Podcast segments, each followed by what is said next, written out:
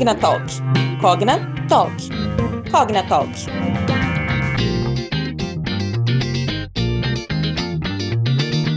Fala galera, tudo bem? Meu nome é Julie Baptista e esse é o Cognatalk. Caso seja a sua primeira vez aqui no nosso podcast, durante o mês de novembro vamos utilizar o quadro Papo Educação para trazer exclusivamente reflexões e vivências sobre a importância da diversidade étnico-racial na educação. Porém, vocês sabem que essa é uma pauta muito importante o ano todo, todos os dias. Nós já tivemos uma primeira conversa com Daniel Amâncio, ativista e estudioso dos direitos humanos, e hoje trouxemos aqui a Tatiane Cruz, que também atua em prol do movimento negro. Mas antes de falar mais sobre ela e assim apresentar o nosso tema, já começa a seguir a gente aqui no Spotify para receber notificações sempre que tivermos uma novidade, ok? E se ainda não escutou nossa conversa com Dani, depois que terminar aqui, corre na nossa playlist. Sem mais enrolação, seja muito bem-vinda, Tati. Oi, Julie. É, eu estou muito grata pelo convite que recebi dessa equipe, é, por me permitir fazer parte deste projeto, né, onde estamos aqui criando espaços de diálogos diante de um tema tão relevante que é a promoção da diversidade étnico-racial em prol da equidade de direitos e oportunidades. Obrigada. Estou bem animada para conversar sobre o nosso tema de hoje, que é a importância da diversidade racial no ensino superior. Mas gostaria que você falasse um pouco de você e do seu propósito, como você mesma me falou, para o pessoal te conhecer um pouco melhor. Tá bom, Júlia, eu vou fazer um breve resumo aqui, né? Eu trabalho neste grupo já faz quase sete anos, né? Eu, eu iniciei aqui a minha caminhada na estrutura de suprimentos e planejamento logístico. É, atualmente eu estou na estrutura de finanças de Vasta, né? Promovendo então transformação na empresa através da gestão de projetos e outras iniciativas também lá. Já atuei é, no passado em indústria automobilística, mas entendi que o setor de serviços, sobretudo o educacional mesmo, é, me atrai muito mais e por isso que eu estou aqui hoje, né? É, eu atualmente participo do Comitê de Igualdade Racial do Grupo Mulheres do Brasil, que é um grupo suprapartidário que atua para fomentar mesmo a política, as políticas afirmativas, eliminando as desigualdades de gênero, raça e condição social. Como empresa de educação que atua fortemente no ensino superior, nós sabemos a transformação que uma graduação pode fazer na vida de uma pessoa, mais que uma questão acadêmica. Isso tudo está ligado a uma questão social, Tati?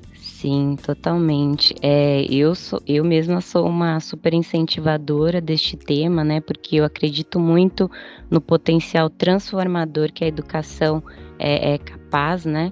A Cogna é uma empresa que atesta este poder de transformar vidas também, né? E não tem como falar na promoção da diversidade e igualdade de oportunidades sem citarmos a relevância das ações afirmativas na educação, sobretudo no ensino superior no Brasil, né?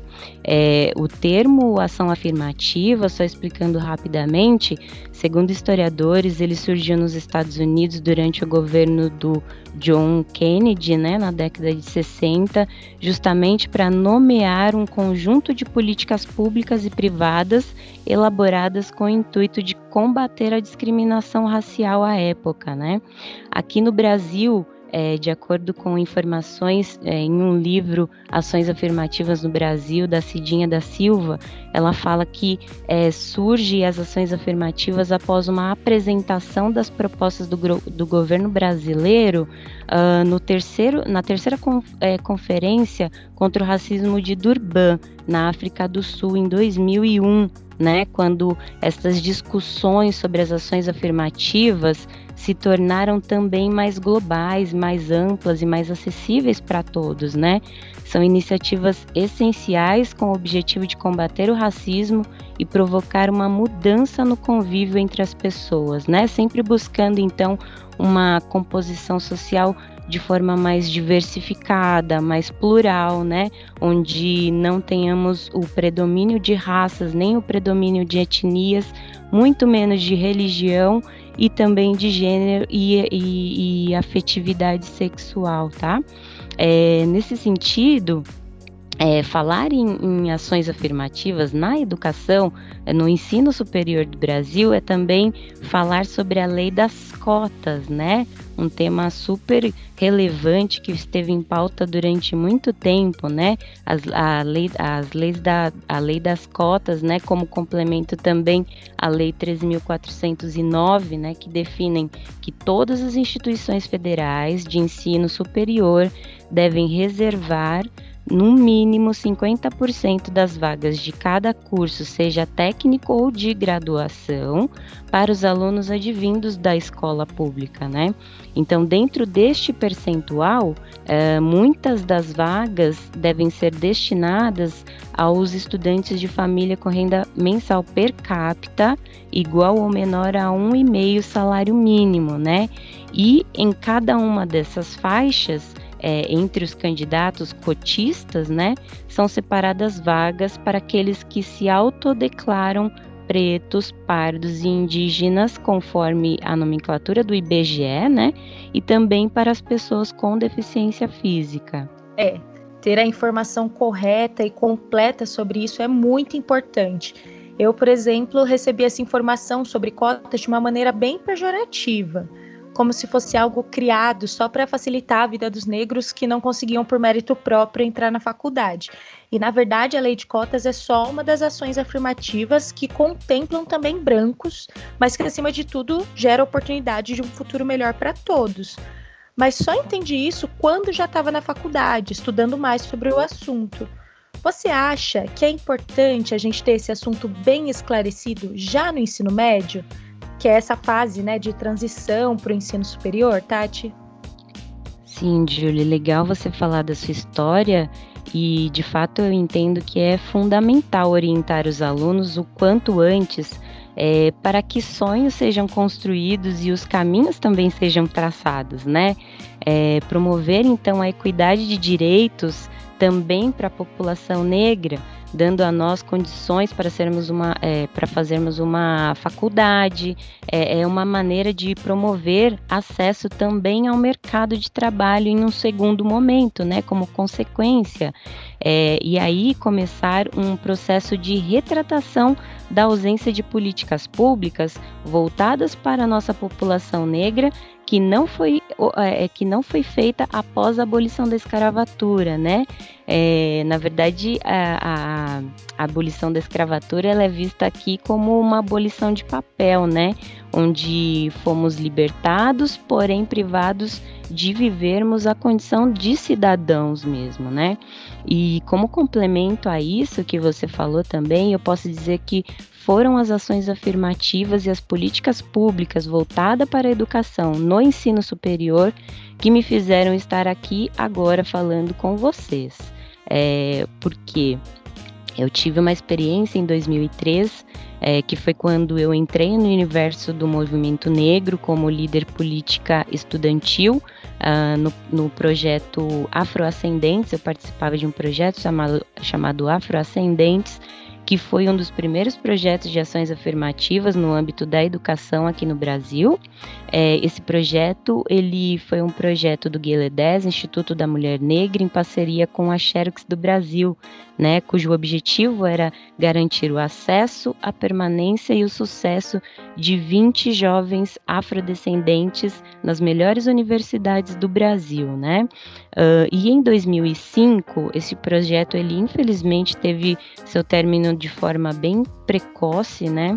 É, por questões estratégicas do patrocinador, é, mas mesmo assim é, ele me impulsionou para conquistar a minha graduação de outras maneiras. Então eu busquei outros recursos. Foi então aí que eu soube uh, de, de um programa chamado Escola da Família, que era o programa do governo de São Paulo, e também do ProUni, né? Eu me inscrevi nesses dois programas, fui contemplada primeiro com a bolsa, a vaga da, do Escola da Família, eu já estava começando a trabalhar aos finais de semana eh, nas escolas, né? Que era uma moeda de troca aí é, do, do, do, governo para que você conseguisse essa bolsa, mas posteriormente eu soube que tinha sido contemplada também pelo ProUni com bolsa 100%, né?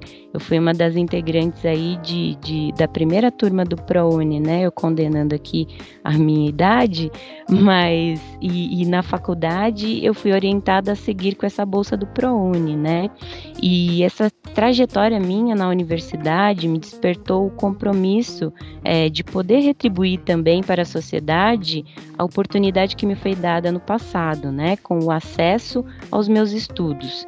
E eu, quando disse sim para vir trabalhar aqui na, na Croton, né, antiga, é, quando eu entrei era Croton ainda, uh, eu já sabia que eu queria ocupar uma cadeira que me proporcionasse, através do meu trabalho, ajudar na transformação de vidas também, né?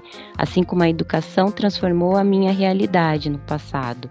Ou é, é, eu pensava que ajudaria é, dois jovens, tinha colocado isso na, cabe na cabeça, que eu ajudaria dois jovens a pagarem as suas faculdades, né? Ajudar a pagar a mensalidade da faculdade deles e depois, é, isso depois do, do, meu quinto ano após a minha formatura, né?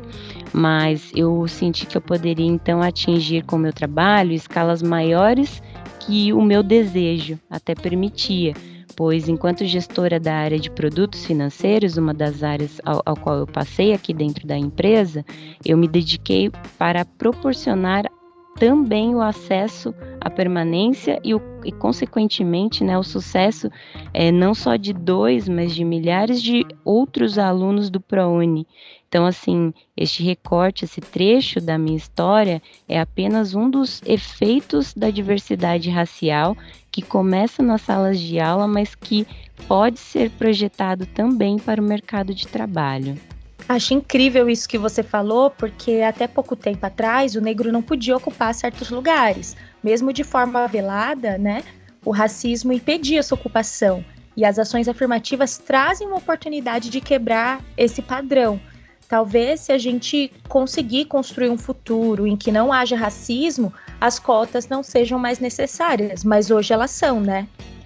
Sim, exatamente. Hoje é, é, totalmente necessário, é aquilo que eu disse, né? É uma retratação mesmo é, de algo que não foi feito após a, a abolição da escravatura mesmo, né? É, parece ser uma bola de neve, né? A gente veio é, sobrevivendo ao longo de todos esses anos após a abolição. E, e, ainda enfrentamos os mesmos problemas do passado, é algo totalmente atemporal. E esse diálogo não pode parar depois da matrícula na faculdade. É importante falarmos das oportunidades de trabalho para esses estudantes, até como forma de incentivá-los a concluir o curso e buscar uma oportunidade real de mudar sua realidade.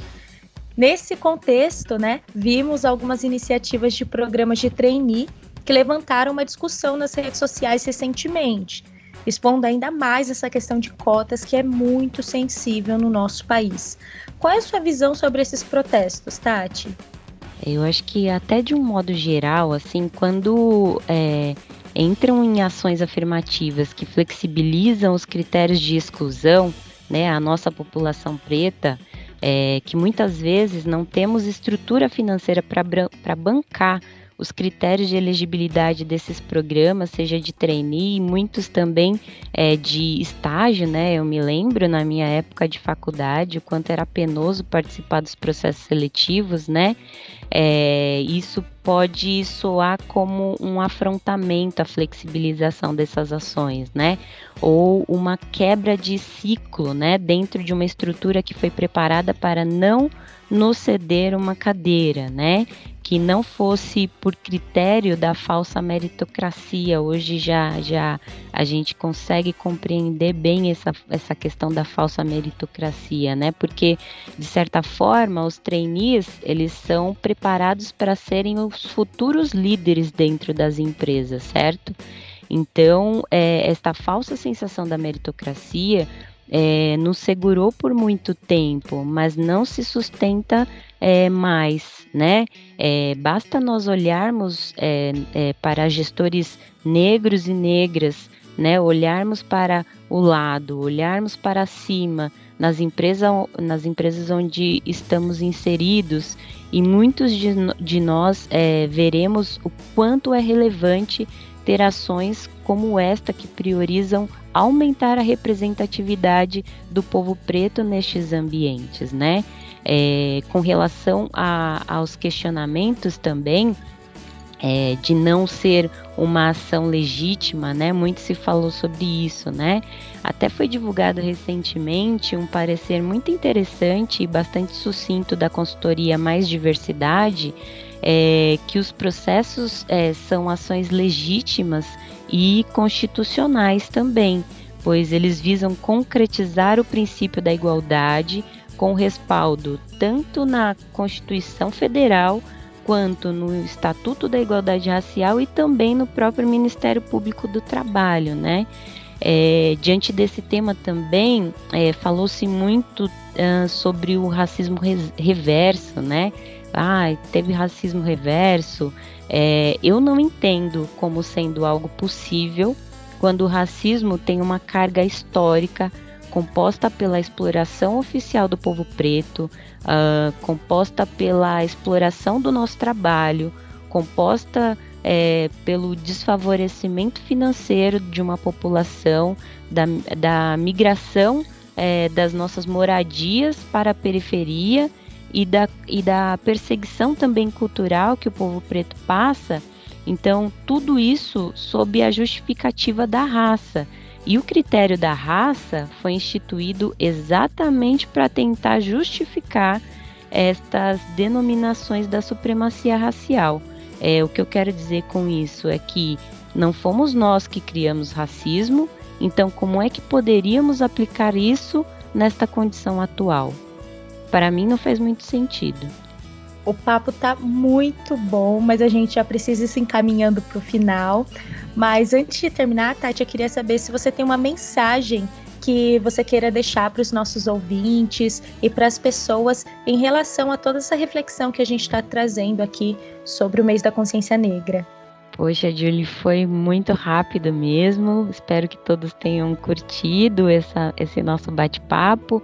É, eu quero dizer que eu me sinto otimista em saber que esta grande empresa, né, ao qual trabalhamos, tem se mobilizado para ouvir sobre a importância da diversidade racial no mês da consciência negra, né? Mas bem como você falou no início desse bate-papo, é, eu também desejo que esta agenda se estenda, né, ao longo do ano, é, pois eu sinto que temos grandes oportunidades de atuação de forma coletiva e estrutural em todas as empresas da Cogna, né? E também me coloco é, à disposição, né, para tocarmos juntos estas e outras iniciativas que visam a inclusão, né, para que a empresa fortaleça o seu posicionamento perante os nossos alunos, perante os nossos acionistas, ao mercado também e principalmente perante a todos nós, né, funcionários. Um forte abraço a todos e todas e obrigada. Eu que agradeço, Tati, por você ter aceitado esse convite e ter contribuído com o nosso Papo Educação nesse mês tão importante. E também quero agradecer os nossos ouvintes que nos acompanharam até agora. Aproveitando para fazer um convite para vocês acompanharem todos os episódios dessa série. Esse é o nosso segundo episódio aqui com a Tati e que vocês possam levar essa discussão para os amigos de vocês, para a casa de vocês, porque é muito importante que a gente participe todos ativamente dessa luta. Ah, e não se esqueçam de seguir o nosso podcast no Spotify, tá bom, gente? Para serem avisados sempre que nós postarmos um novo episódio. Até mais, tchau, tchau. Cogna Talk. Cogna Talk. Cogna Talk.